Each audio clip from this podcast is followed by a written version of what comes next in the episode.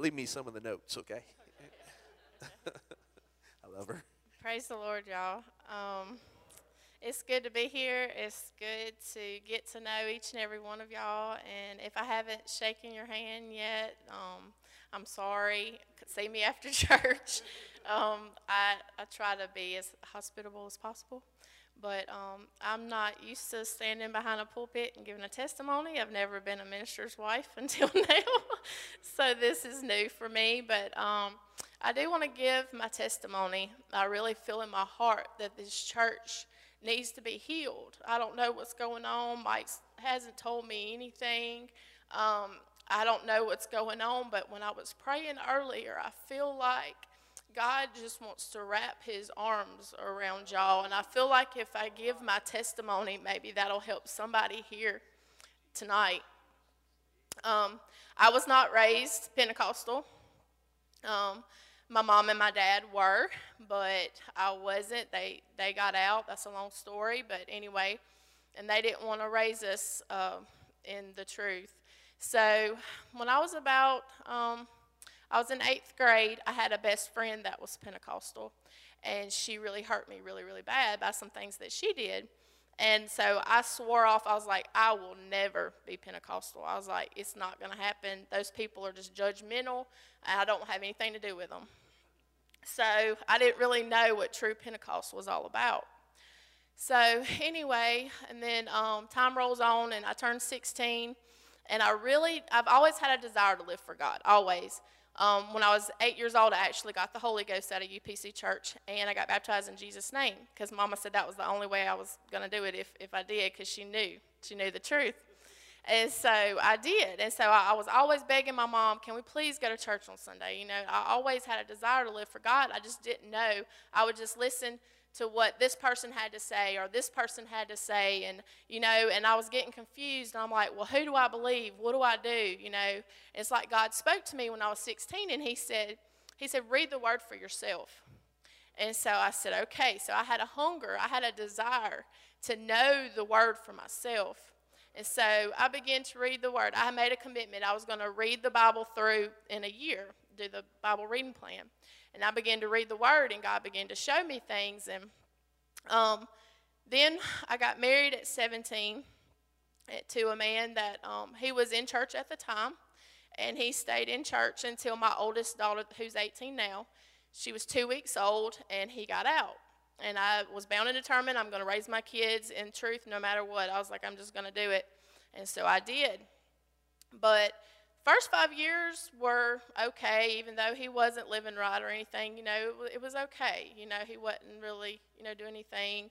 Well, then after that, he got into meth really bad, and then he um, started cheating on me. And so I went through a lot of years of just horrible, horrible, just junk stuff, you know. And some of y'all might be able to relate. And so, and I just, I was, I was just like, you know what? God's not doing this to me. He is. He's making these choices. It has nothing to do with God. I said, God hasn't failed me, so I'm not going to fail him. So I was bound and determined, you know, I'm just going to keep living for the Lord. Well, then finally I just had enough, you know, and so I just, um, you know, I said it's time to move on. So I did. But I just want to share a scripture with you, um, 2 Corinthians 12 and 9, if you can pull it up. This is the, this is the scripture that just leapt out at me after my divorce, and I just felt like I was broken into a billion pieces. And I was like, I don't, I was like, God, I don't know how in the world I'm going to come through this. I just want to die. I just want to just, God, take me now. I was like, I don't want to live another day. I know my girls need me, and that was the only thing that kept me going was my girls. But this scripture I hung on to, this was my lifeline scripture because I knew somehow, some way, God was going to make a way and He was going to help me. But it says, And He said unto me, This is God talking, My grace is sufficient. That means it's enough, it's all that you need for thee. And my strength is made perfect in weakness. When you feel like you're all alone and you're at your weakest, darkest, deepest place, this is what I held on to, and this is what you can hold on to because it says, His strength is made perfect in our weaknesses. And it says, So most gladly, therefore, will I rather glory in my infirmities, all of my weaknesses, anything, whether it's I'm mentally weak because of all the strains of life and everything that you're going through, and you're just mentally, spiritually, you're just like, God, I don't know if I can make it another day. I don't know what I can do. What in the world do I do? You hang on to this scripture because God said, Most gladly, therefore, will I, I rather glory in my infirmities, my weaknesses, that the power of Christ may rest upon me.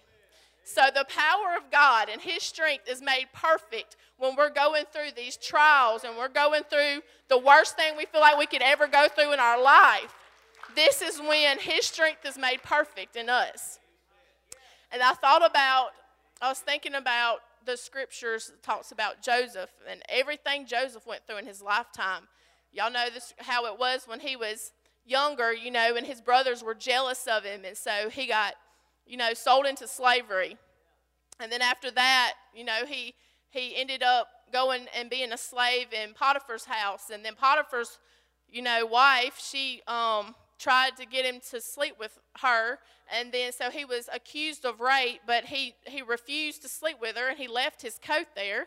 And then so he was he was proven time and time again. And then so he ended up in prison because of him refusing to sleep with her, she tattled and said he did. He raped me. And then he ended up in prison. And then the two people in prison, once he became um, the head person in prison, I don't know what it's called, but anyway, so um, then he interpreted some dreams for the baker and the cupbearer. And then when he did that, he said, Y'all remember me when you remember me when you get out of prison and tell the king, hey, don't forget about me. I'm still in prison over here. And so what happened?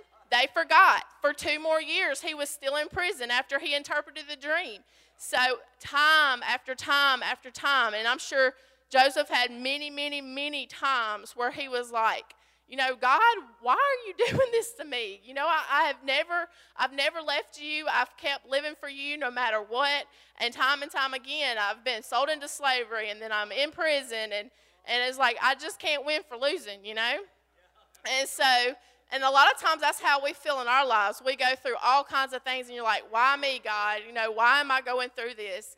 But then at the end, he could see exactly why God did all this. It was to save much people alive.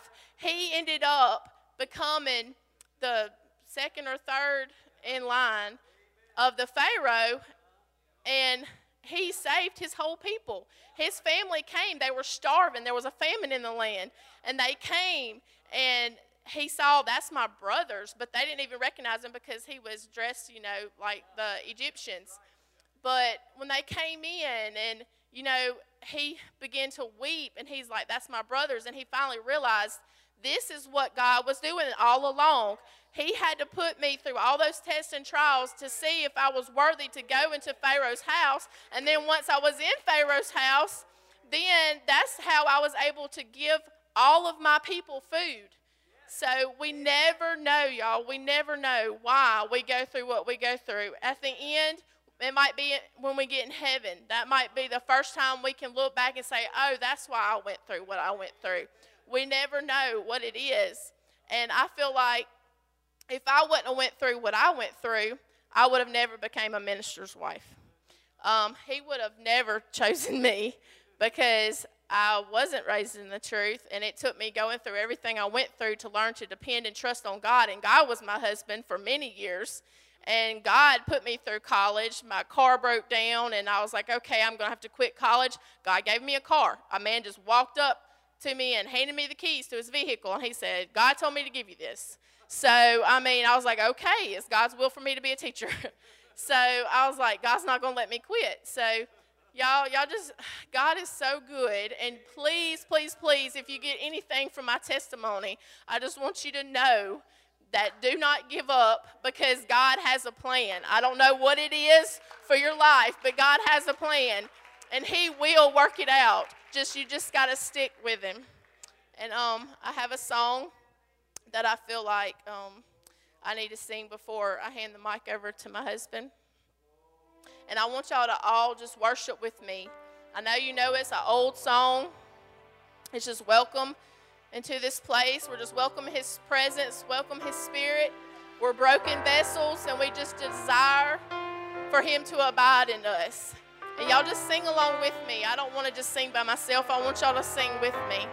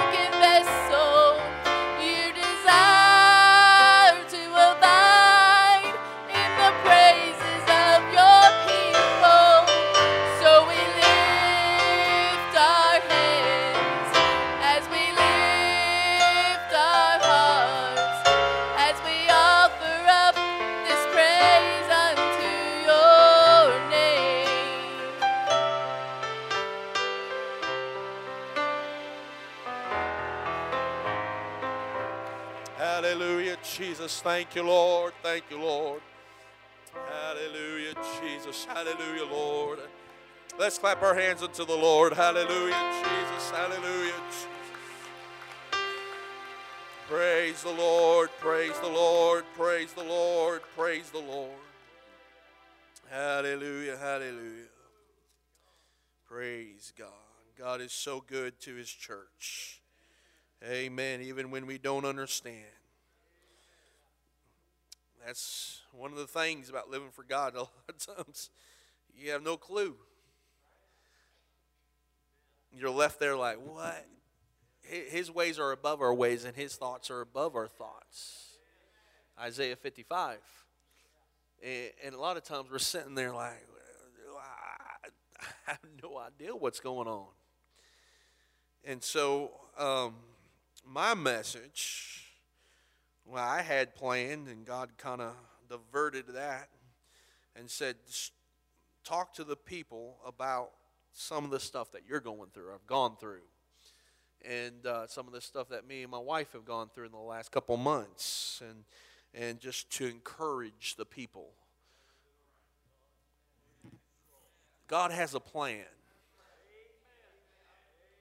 And as long as me and you can stay in that plan, everything's going to be all right.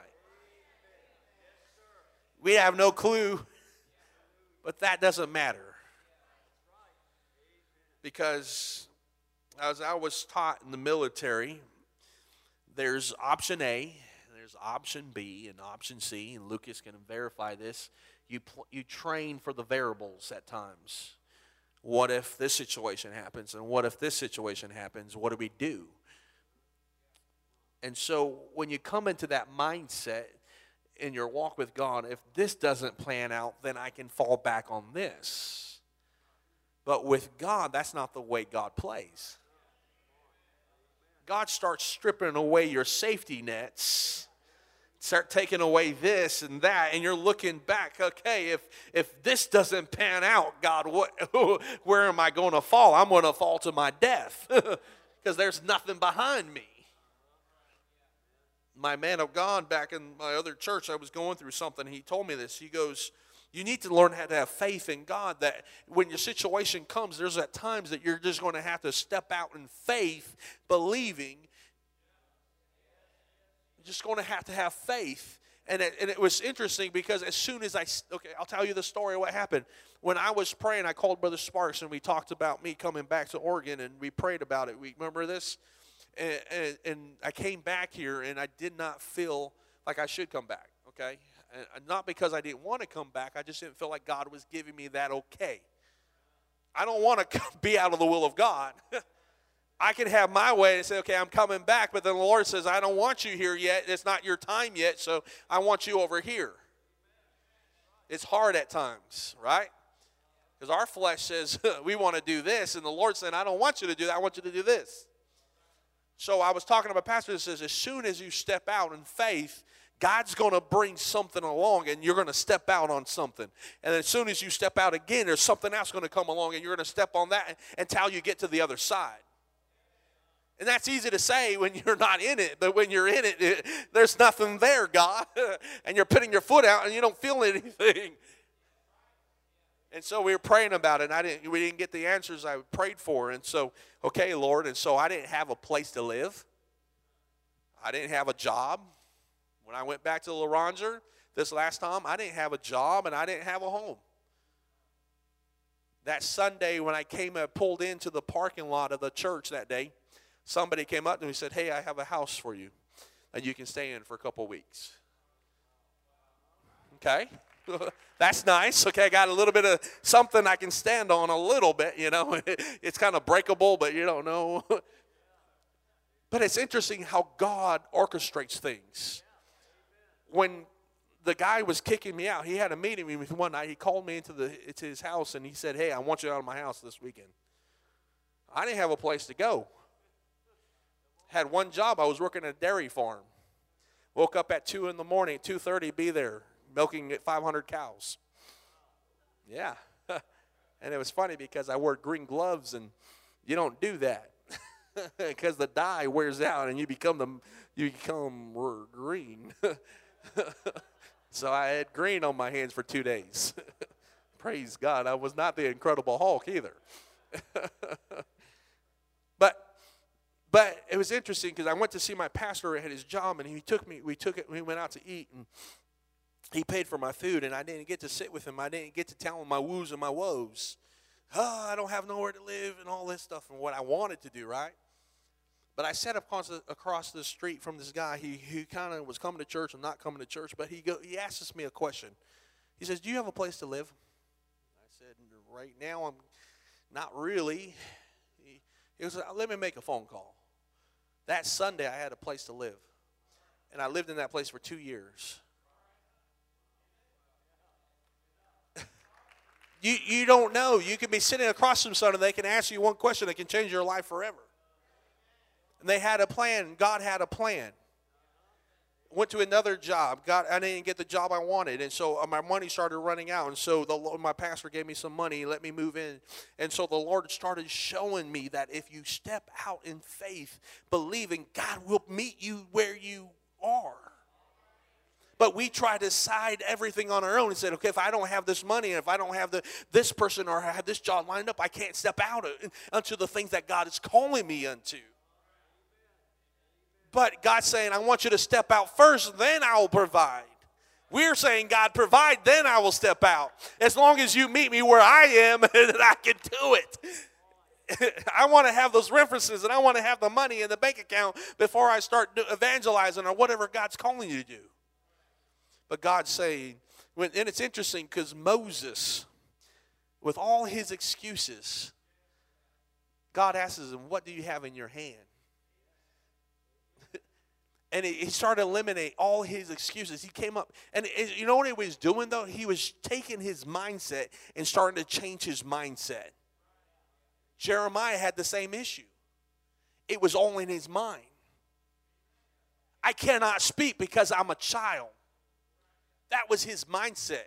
I am not qualified for what you're calling me to do. I don't know who I'm speaking today, but what if God what is God calling you to do? What is it that God is speaking to you about to go out into? But you're looking at the situation and say, God, I, I understand. If, brother, if it was Brother Sparks, Brother Sparks could do this. Or if it was Pastor, he could do it because he's a man of great faith. And, and all these things. But you're, what you're doing is you're comparing yourself to these men. And right there in itself is sin. If God wanted them to do it, he would ask them to do it. But he didn't ask them to do it, he asked you to do it because he sees something in you. He believes in you. I'm not ripping and roaring. I, just, I really feel like just going a little bit slow. Is that okay? Because God is, he, He's trying to put us to a new height and a new plane in Him. We like to stay at Acts 2.38, where it's nice and comfortable when we feel the Holy Ghost. Woo! But God says it's time to grow up. It's time to develop into Christians, into men of God and ladies of God. You know what? It's interesting. When I went to Iraq, and you guys know this, I was here in this church when at that time. He took me away from everything that I knew. Put me 3,000, 4,000 miles away. I didn't have access to the internet back then, those days. I couldn't pick up the phone and call Pastor at that time, Pastor King, and say, Pastor, what, uh, what's those scriptures that you said about that sub- subject? Hold on, let me write them down. I couldn't get on the email because I only had access to the email once a week or every two weeks. I had no one else living for God in that 500 people that I was with. I was the only one living for God. God put me in a situation that I had to develop my own relationship with God. Because before then, I was always saying, Brother Sparks' testimony is this, my dad's testimony is this, my mom's testimony is this, but I never told him my testimony. Then God's saying, What is your testimony, Michael? You need to start developing because it's interesting as you read the word in some of the scriptures, it was their God of Abraham and Isaac and Jacob. But then when it became my God, it takes on to a whole new level.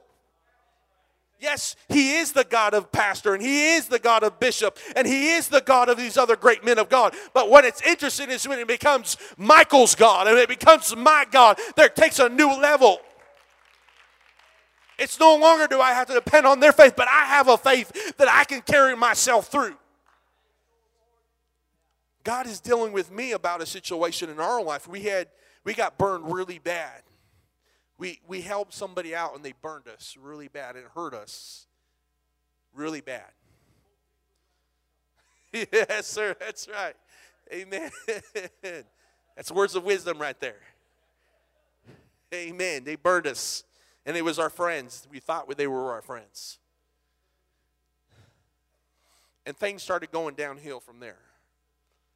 And so I preached a message and I, and I said, What are you talking about? That's what, actually, this is where the message was birthed from. What are you speaking? What are you talking about? And I'm not talking about what you're talking about to others, but what are you talking about to yourself in the private time? The Bible says, What you thinketh, what a man thinketh in his heart, so is he. I've been I'm, I'm taking some studies and counseling and different things, and, and they tell you that if you use the words, I'll give you an example. Um, do not forget the keys. How many says those words? You know, my wife does, and she does, forgets those. Someone else. But the brain picks up the word forget, and so a lot of times you're going to forget the keys. Because you're programming your brain to forget the keys. Don't forget the keys. The brain doesn't hear the don't, it hears the forget. And so it picks up the word forget and says, okay, I did what you told me to do. Why are you mad at me? You told me to forget the keys. I forgot the keys. It's true. Try it, okay? Forget the keys. Don't forget the keys. Okay, so when I do, so now they say, you say, remember the keys. So your brain picks up the word remember. So now when you get, when before you hit the door, it says, oh, I, I, I know there was something I'm, oh, remember the keys. So now you can remember the keys, okay? Try it. But that's just simple programming of the brain. You're telling, I'm an idiot. Some of you guys keep telling yourself, I've, I, and it's interesting, as I was studying this, I started to pick up on people's conversations. I'm an idiot. Oh, I always do that. I'm so dumb. Have you heard people say it? Oh, I always, I'm so clumsy. I'm this or I'm that. And do you know what? Your brain is telling you now to be clumsy or to be dumb or to be an idiot. Because you what you're telling yourself and you're speaking to yourself, you're going to become that. And so God was speaking to me and saying, you, you, you keep telling yourself, I'm an idiot and I'm a loser, I'm no good, and God can't use me. And so you disqualify yourself from the presence of God. Even though the presence of God is sweeping in the house and moving around the house, but you keep telling yourself, I'm not worthy and I'm not good enough. And so you actually withdraw and you hide yourself from the presence of God. And all along, God's desire is for you to come out of that. God's desire. That's not what God's word says. His word says, I can do all things through Christ. Uh, you greater is he that is in you than he that is in the world. And many, many more. The Bible even goes to the point and says, I go before you and I prepare the way. I'm all around you. I'm beside you. I'm, I'm around you. I'm, I'm, I'm doing all these things for you. And a lot of times we don't even see it because it's so far ahead of us. I saw a picture one time, and it, and it dictates this really well. Uh, Darian, come here real quick, bud. Stand right in front of me. Stand right in front of me. So Darian's going to represent humanity. I'm going to represent God because I'm big. I knew my fatness would come in handy one day. So, Bo, you come behind me, okay? And you're going to act like you're throwing rocks, okay? Just stand behind me, act like you're throwing rocks at Darian, okay? I'm God. I'm blocking the majority of the rocks because I'm fat. One or two rocks might hit Darian, right? One or two. And Darian gets mad. God, boy, what are these rocks hitting me? And God's the block. There's like 50 hitting God, though. And God's blocking them all. And then one rock hits us and we get mad and God's protecting us from so much more. thank you. God's protecting us all along. One or two things might come our way. You know why? You know why God led the children of Israel the long way? In Exodus 13, it says God led them the long way because less peradventure they saw war and they turned back, even though it was closer to go through the land of the Philistine. He knew what the children of Israel could endure and what they could not endure. Could it be that God's taking you the long way to develop some things and to take some things out of you and to put some things in you?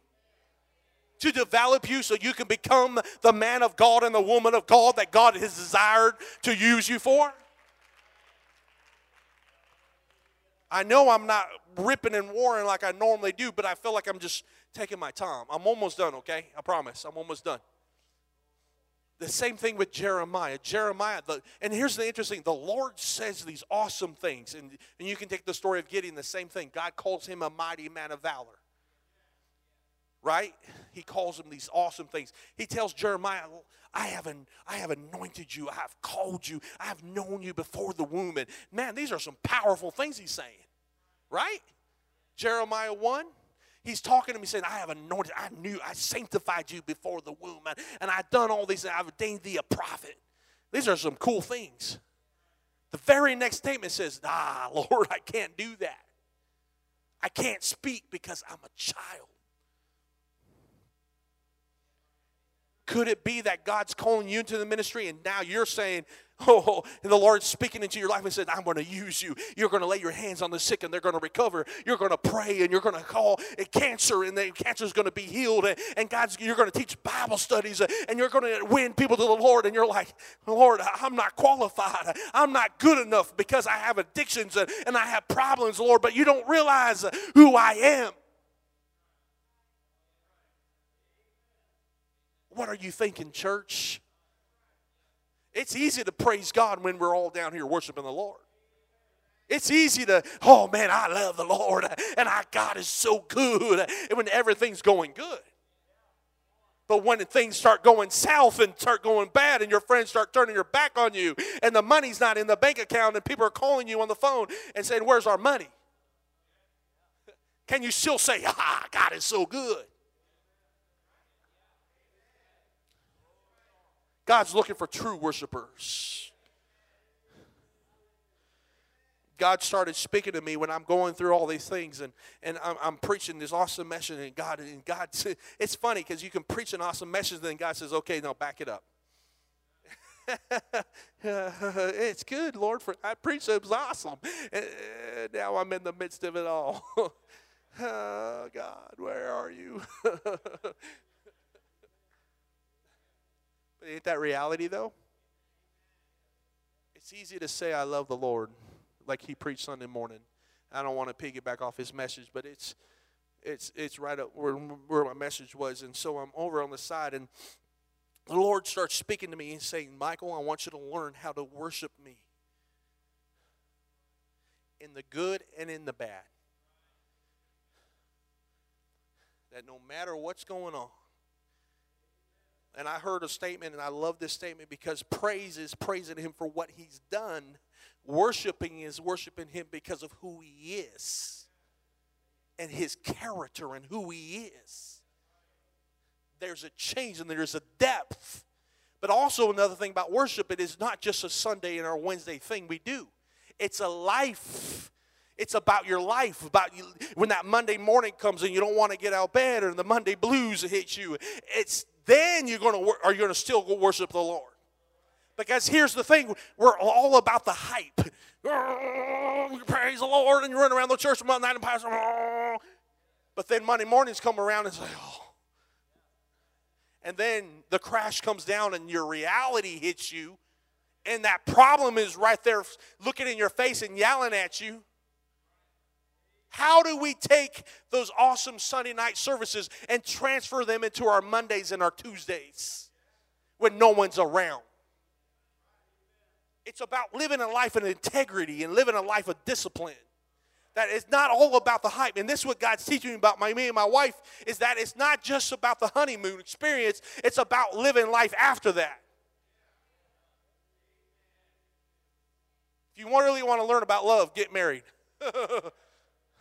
and you're like, oh, you look good. Oh, yeah, she got the wig. and then she breathes on you in the morning, and you're like, oh, God. And I breathe on her, and like, oh, God, here's a mint. Truth. When she's sick or I'm sick and I'm puking up my guts and, and you're help cleaning it up. When the hype is all gone and the love tingles are all gone, you made a commitment. And you, I, I'm preaching to a church that knows a lot about marriage because we have a great examples 35 years and 65 years, I think, 64, something like that. That's awesome. Because it's not just about the highs and the lows, but it's sticking it through it, baby. That no matter what comes our way, we're going to stick through it together. It's sometimes getting over your pride at times and saying, hey, I'm sorry for what I said. You don't feel super spiritual in that. But Lord, I she said this and that and this and she did this and the Lord says, "Go apologize." I didn't do it. It was her. And the Lord said, "Hold on, put your finger back up." You, you're pointing one finger and three are pointing back at you. I'm like, oh, why? then I do this. It's all her fault.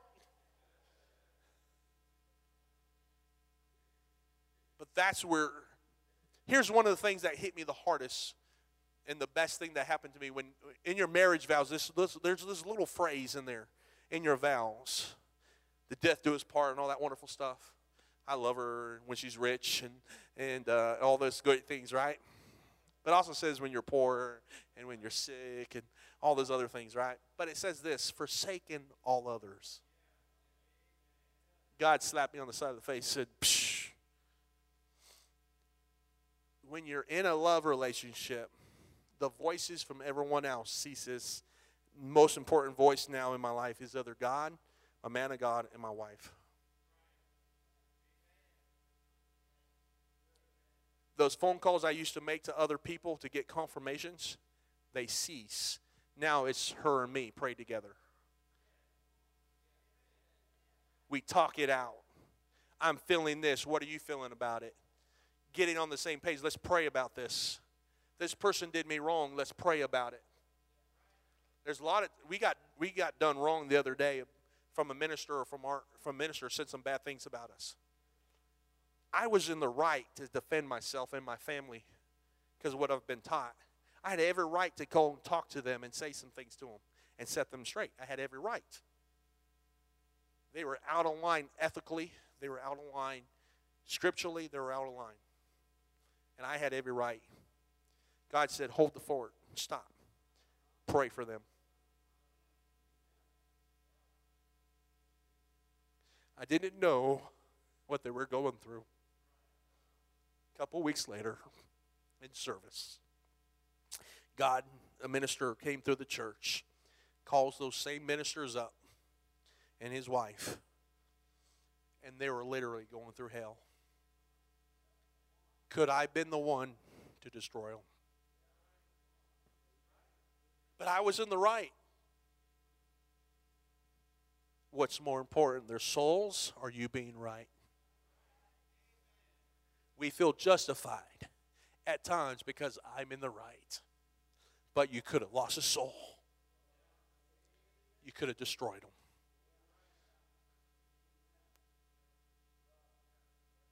It's not always about being right, it's about being led by the Holy Ghost.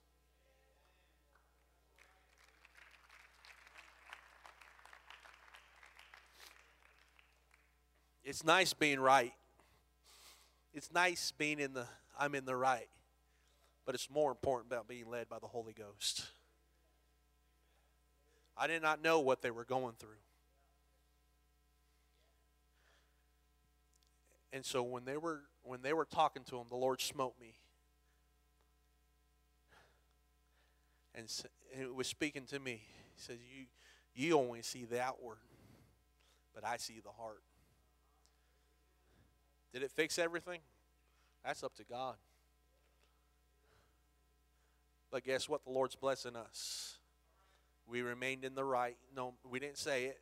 We didn't voice it. We didn't call anybody and get people on our side. We just said we're just going to pray about it and let God handle it. It's tough. Because I want to vindicate myself. you talk bad about my wife.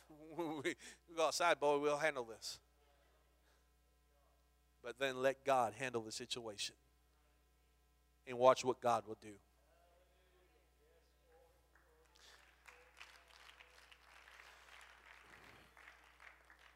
Well, I preached way over my time. Let's all stand. I'm sorry, guys, for preaching for so long. It's more important. And here's here's the thing that when God was speaking about worship, is that God is desiring a wife.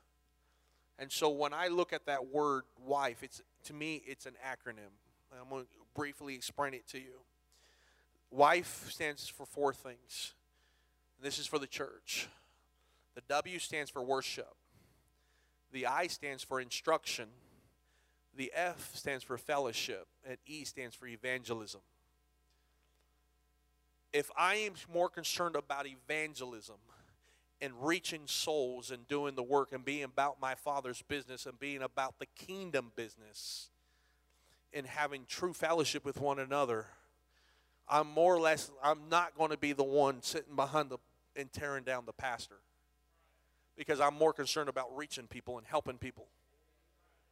I'm less worrying about other people in the church because I'm here trying to help. It's interesting when you when you're with the medics and people in, in, in warfare. That medic is more concerned about what the wounds are on that person is than other than hear what this guy's doing in combat. He's not yelling at this guy, you idiot, you stupid, why are you not firing your weapon the way we taught you? Blah, blah, blah.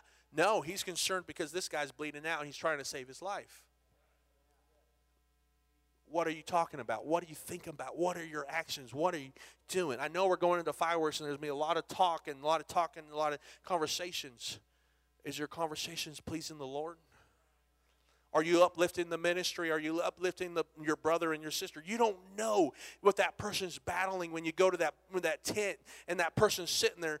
You don't know if they're battling suicide. You don't know if they're battling depression. They might have that smile on their face and there's, everything's going, but when they go home, they're, they're like, God, where are you? Because I know, because I've been there, I've done that.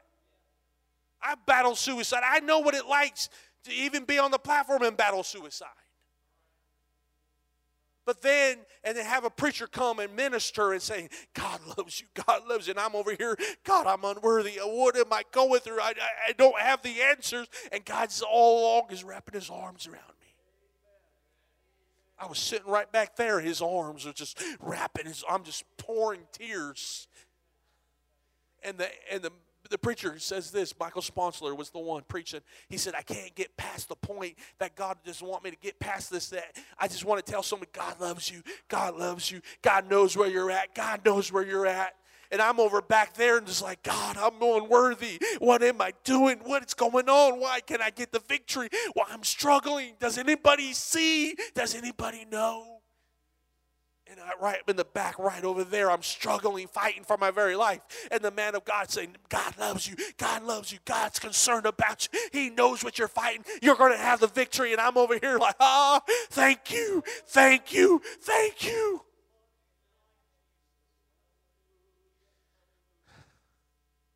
I'm a personal testimony. Be careful what you tell your brother. Be careful because you can hold, you can destroy them. The life and death is in the power of the tongue. What if happened if God was some of us with Moses? Yeah, you are. You have slow tongue. You have this issue. Get away from me.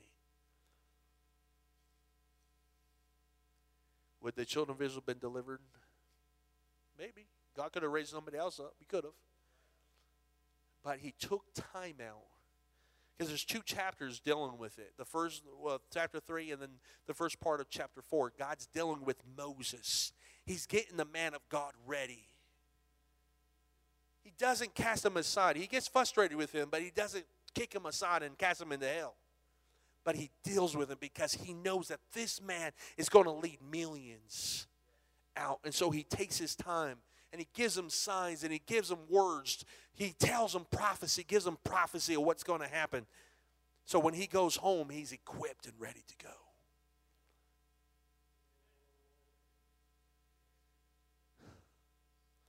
Don't be in a rush when God's working on somebody. Don't be in a hurry. You're not living the way you need to be living, and you're, you're battling things that you don't need to be battling. To be careful, let God do the work.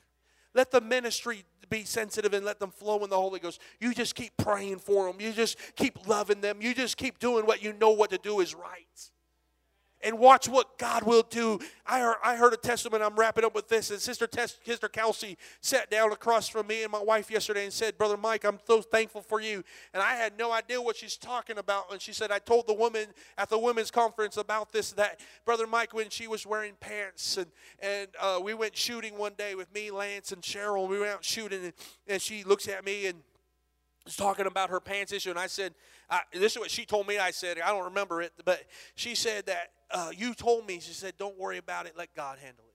When you're ready, God will deal with you. And she said she was under so much conviction. I had no clue what was God was doing, but God convicted her, and she said that was the last day she wore pants. I could have been the one to destroy her by my words. Why aren't you doing that? You should be doing this. You should be doing that. We got to be sensitive to the Holy Ghost at times. You got to love one another. You got to pray for one another. I don't know what you're battling. I don't know what you're struggling. I, I'm just visiting here, but you know what? God knows exactly where you're at. God desires to heal you. God desires uh, to set you at liberty. God desires you to be the man of God, uh, and He desires you to be the woman of God. I want to open these altars. I want you to come down. You know what you're battling. You know what you're going through. You know what you tell yourself at night. You know what you wrestle with in the struggles. You know what's stopping you from fulfilling God's calling on your life. but it's me being sensitive to the Holy Ghost. It's us being sensitive, lifting my brother up in prayer, lifting my sister up in prayer. Pray blessings, pray anointing, for the anointing destroys the yoke. I have anointed you, Jeremiah. I have set you over the nations to pull down, to destroy, to break the yokes and all these things. But I also anointed you to build up and to plant. What is God dealing with you about? God has called you into the ministry. You might have made a mistake. You might have made mistakes, but don't beat yourself up. Let God do the work. You submit yourself under the hand of God and let God lift you up. You're struggling with things, addictions. You're struggling with things and say, God, could I ever be what I need to be? Just let God work on you. Just let God love you. Oh God, tonight in this house, there's many souls, and some are on the balance, some are struggling, some are fighting for their very life. God, minister to those souls tonight. Minister, Lord, to those hearts that are broken and to them that need to be healing. God, minister to them, Lord.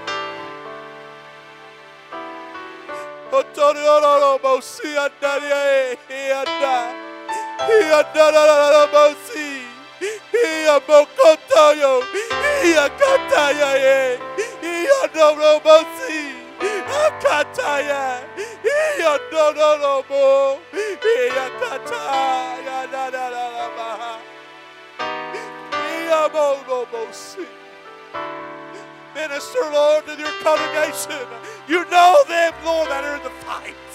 And they're weary in the fight. Give them strength. My strength is made perfect in weakness. I will love thee, O Lord, my strength, my Lord and my Redeemer. God, let the Holy Ghost do your work tonight uh, in the church tonight of the living God.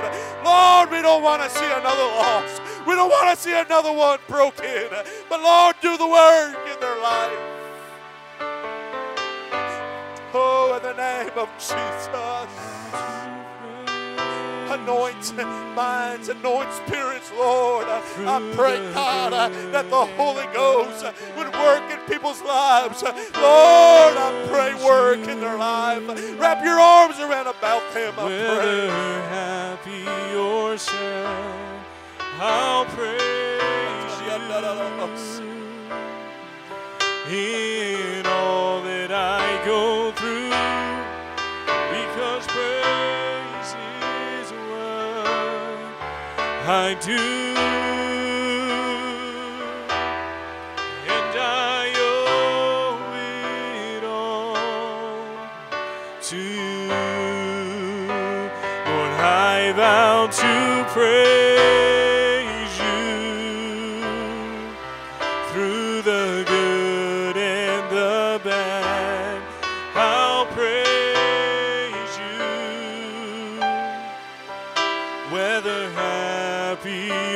Happy.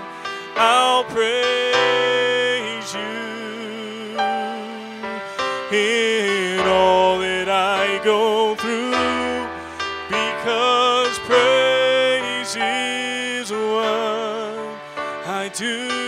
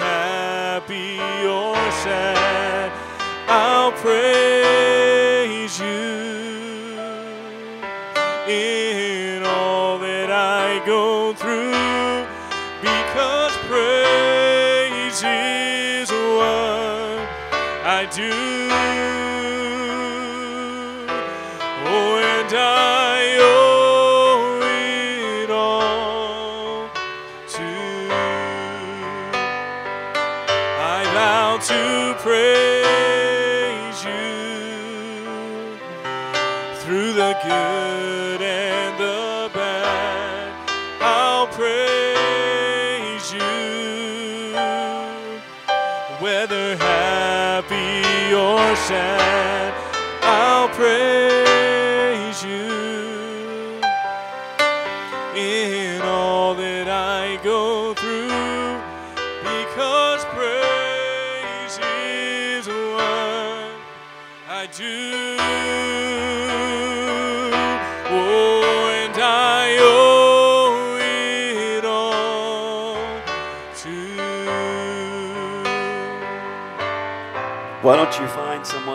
with them right now? Hallelujah.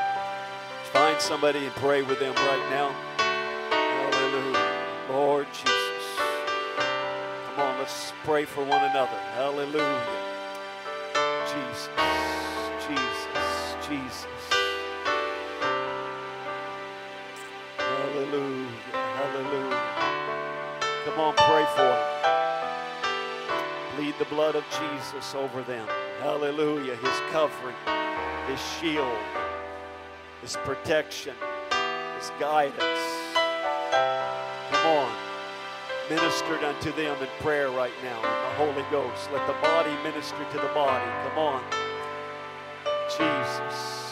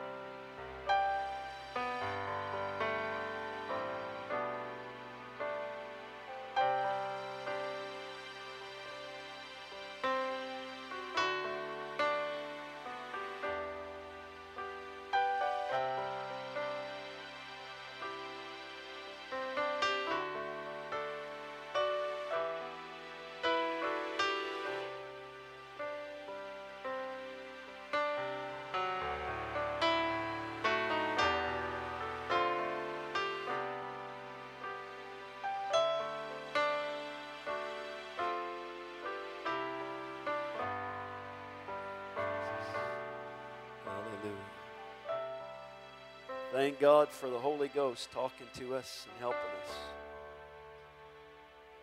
Amen. You've been helped tonight by the word of the Lord. Yeah, we can't figure things out. As I told you, it's been lots of stress going on in this world. And, uh, I was in a meeting yesterday, and the vice president of the and corporate employee there, and it was a long meeting and a very stressful meeting. Let's just say I never yelled and screamed, but I sure felt like it. But we just having to deal with business. Monday it was the same thing. Got done and the vice president got up from behind his desk, walked around, grabbed my hand. He said, Pastor, thank you for being kind. All this when you have a right to be so mean to us, but you're kind to us. I said, Well, that's what I got to be. I said, If I said what I would like to say, it wouldn't be kind. but I hopefully said what I should have said. So today, that was yesterday, we were going through a whole bunch of junk. But today, I, we were talking on the phone again, and he called me again. We talked. We was on the phone, talked to him. He said something really odd to me because we've never talked about God. He said, Have you been praying for me? I said, Yep. My wife was a witness yesterday. We sat in the house. I walked in there, and she said, I said, I don't know why this is going on. I can't figure this out. I've done everything I'm supposed to do. I know what God wants us to do. I have no clue what's going on with all this thing. She at me she said, Well, at least don't have a heart attack. she, I'm not going to do any good. And I said, I know, I know. And she said the same thing, sitting in the dining room table. She goes, I don't understand this at all. But today, he said to me, He said, Have you been praying for me? And I said, I sure have. I've been praying for you. He said, You know, I felt, I thought somebody today's praying for me.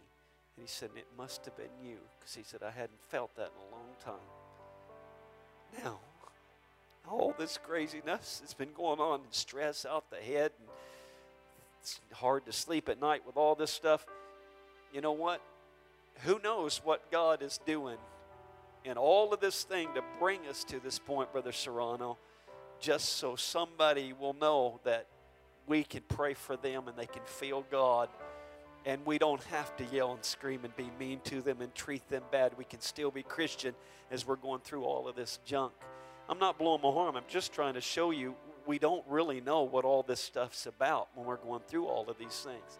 The man who oversees our fireworks is going through a lots right now. Today I sent him a text telling him, I said, I, I appreciate you. You're a great man. He goes to church and he's, he's a great guy. He, he, he had a prayer time at our, our orientation last year. He, did, he sang the national anthem and then had a prayer time at our thing. I mean, he's an outstanding guy. You're not supposed to do that in all these meetings like this. And I sent him that today, and he texted me back. He said, Thank God somebody is willing to pray for me. I don't know what he's going through. I just know he's going through lots of stuff right now. That's why we're here. It's this it's not about us. Brother Serrano, excellent message. We're here to help people. So God, whatever you need to do, well, I better within reason, God, whatever you need to do. Use us for your glory. Sister Holly, thank you. Thank you for your. Oh, you shouldn't have moved. You were supposed to be over here. Thank you for your testimony. I know that ministered right here in this house. I hope they recorded it because I got somebody who wants to send that too. But thank you for being open and honest. And I know that's not easy, but thank you. And thank you for the song tonight. It's been great to have Brother and Sister Serrano with us tonight. Thank God for them being here. Amen. He's a product of the palace of praise, for good or for bad. And thank God it's for good. Amen. Hopefully, remind you, rem- remember your